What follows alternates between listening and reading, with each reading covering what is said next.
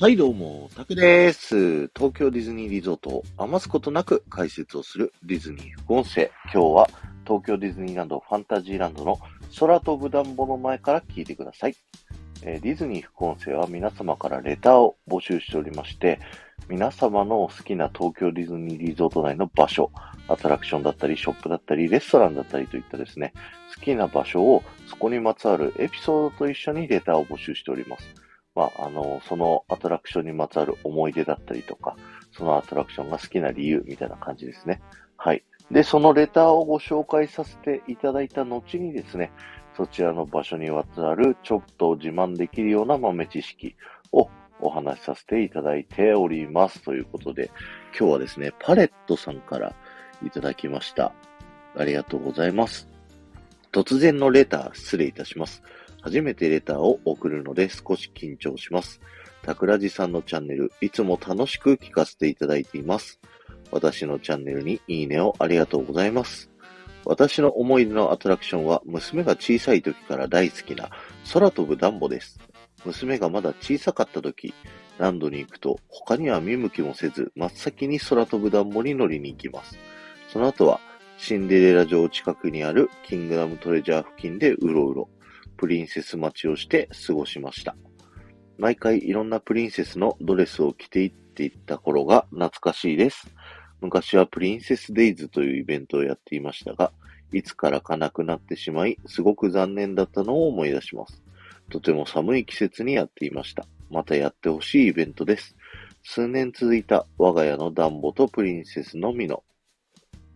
贅沢なディズニーランドの思い出です。ということで、パレットさんレターいただきましてありがとうございました。ということで、今日は空飛ぶダンボの豆知識をお話しさせていただきたいと思います。空飛ぶダンボ、このアトラクションはですね、世界中のディズニーパーク6カ所、すべてのパークにあるアトラクションって数少ないんですけど、その中の一つになっておりまして、東京の場合はね、あの、10匹のダンボの背中に乗ってですね、空を飛ぶ体験ができるというアトラクションになっております。でも世界中のね、ダンボ、いろいろとですね、あの、グレードアップしているというところもあったりしてですね、えー日本以外の、えーダンボはですね、この10匹じゃなくて16匹編成になっております。もうちょっと縦にね、こう、細かくダンボがこう敷き詰まってるっていうね、はい、感じですね。あとは、あの、このダンボはですね、左回りになってるんですけど、フロリダにあるダンボはですね、なんと、左回りのダンボと、右回りのダンボと、二つのね、こうダンボが、こういたりします。フロリダの場合はですね、なんとしかもマッツ、あの、列、Q ラインって言うんですけど、それもなくってですね、あの、フードコートの、あの、ピーピーなるやつ、みたいなのを渡されて、そのダンボの奥にあるね、ちょっとしたアスレアスレチックみたいなサーカスの中で、こう遊べるっていうのを遊んでて、時間になると、そのね、えーフードコートのピーピーいうやつ、あの、サーカスのチケット型になってんだけどね、それがピーピーになってですね、それを持ってアトラクションに行くと乗ることができるっていうね、そんな最新式のダンボというのがね、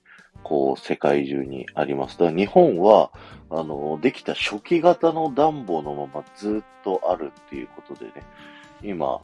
一番古いダンボにはなるんですけど、それはそれでね、貴重だなっていうふうに思いますね。あと、カリフォルニアで一番最初にね、えー空飛ぶダンボできた時はですね、えー開園から、1955年のね、開園から1ヶ月遅れてですね、この空飛ぶダンボがオープンしました。というのもですね、えウォルト・ディズニーの希望でですね、この空飛ぶダンボ飛んでる時、耳をパタパタするようにさせたかったんですよ。させたかったんですけど、技術上どうやってもできなくてですね、それを諦めて、まあ、オープンさせたということで、え1ヶ月遅れのあのアトラクションになっておりました。なので、カリフォルニアのね、初期の空飛ぶダンボを見るとですね、耳が稼働できるような部品がね、こうくっついてるっていうのがね、こう見ることができたりします。あと、物語の中で、ダンボって1匹しかいませんよね。なんでこんな10匹も16匹もダンボがいるんだっていうのはね、昔ウォルト・ディズニーから指摘がされたんですけども、あの、ダンボのね、映画の中に出てくるピンクの像、このね、あの、ダンボが酔っ払って、こう、ダンボの悪夢の中で出てきたですね、ピンクの像に変えたら、その矛盾なくなりますよねって、そのね、アトラクションを開発した人が、ウォルト・ディズニーに提案したらですね、それはちょっと子供向けアトラクションなのに、子供たちにトラウマをね、植え付けてしまうということで、だったらじゃあダンボがいっぱいいるその矛盾の方がいいわという判断でですね、今ダンボが同じね、ダンボが10匹と16匹といるようにね、はい、なってるというね、そんな豆知識でございます。あとね、これ僕、人から聞いた豆知識で、ちょっとね、いろいろ調べてみても本当かどうかわからないっていうところでですね、ぜひ、あの、有識者の皆さんに教えていただきたいなと思っている豆知識があるんですけど、このダンボのね、アトラクションの真ん中にですね、ティモシーマウスっていうね、あの、ネズミのキャラクターがいますよね。棒を持って、えー、空飛んでるダンボをこうね、こういう風に飛びなさいよって指示を出している、えー、ネズミのキャラクターになるんですけども、このティモシーマウスがですね、あの、閉園時間間際になると、えー、東京ディズニーランドの出口の方を向いて、出口はこっちですよっていう風に案内してくれるっていうね。はい。そんな豆知識の話をは聞いたことあるんですけど、うーん、これはどうなんだろう？本当かどうか僕はちょっとね、今んとこ分かってないので、もしご存知な方がいたら教えていただけると嬉しいなというふうに思っております。じゃあ、パレットさんレターいただきましてありがとうございました。今日は終わりです。ありがとうございました。この放送が面白いと思った方は、ぜひね、ポッドキャストで聞いている方はチャンネルの登録よろしくお願いします。そして、えー、スタンド FM で聞いている方はですね、えー、登録に加えて、いいねボタンやコメントすることができますので、ぜひそちらの方もね、よろしくお願いします。また、ここまで聞いていただいた方はですね、キーワードを僕がお伝えさせていただきますので、そちらのキーワードだけでも結構ですので、コメント欄に書いていっていただけると嬉しいです。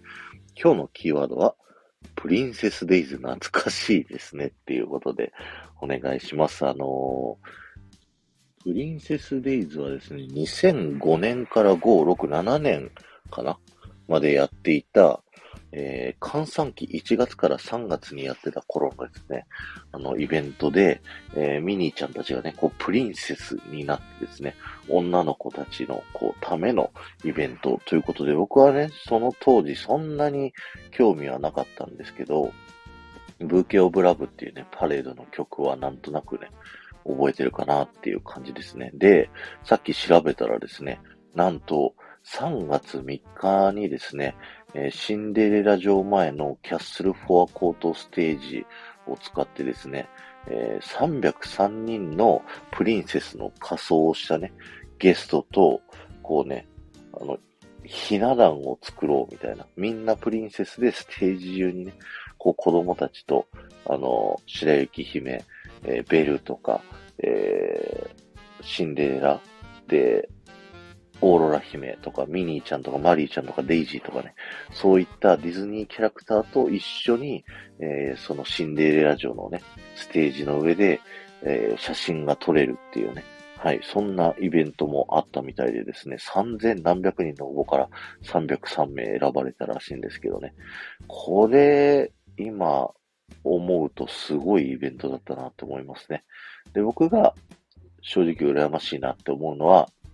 その裏側、キャッスルフォアコートステージの裏側に入れたっていうのをね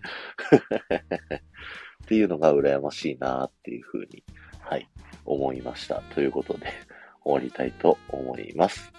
この後も夢が叶う場所、東京ディズニーリゾートで素敵な旅のひとときをお過ごしください。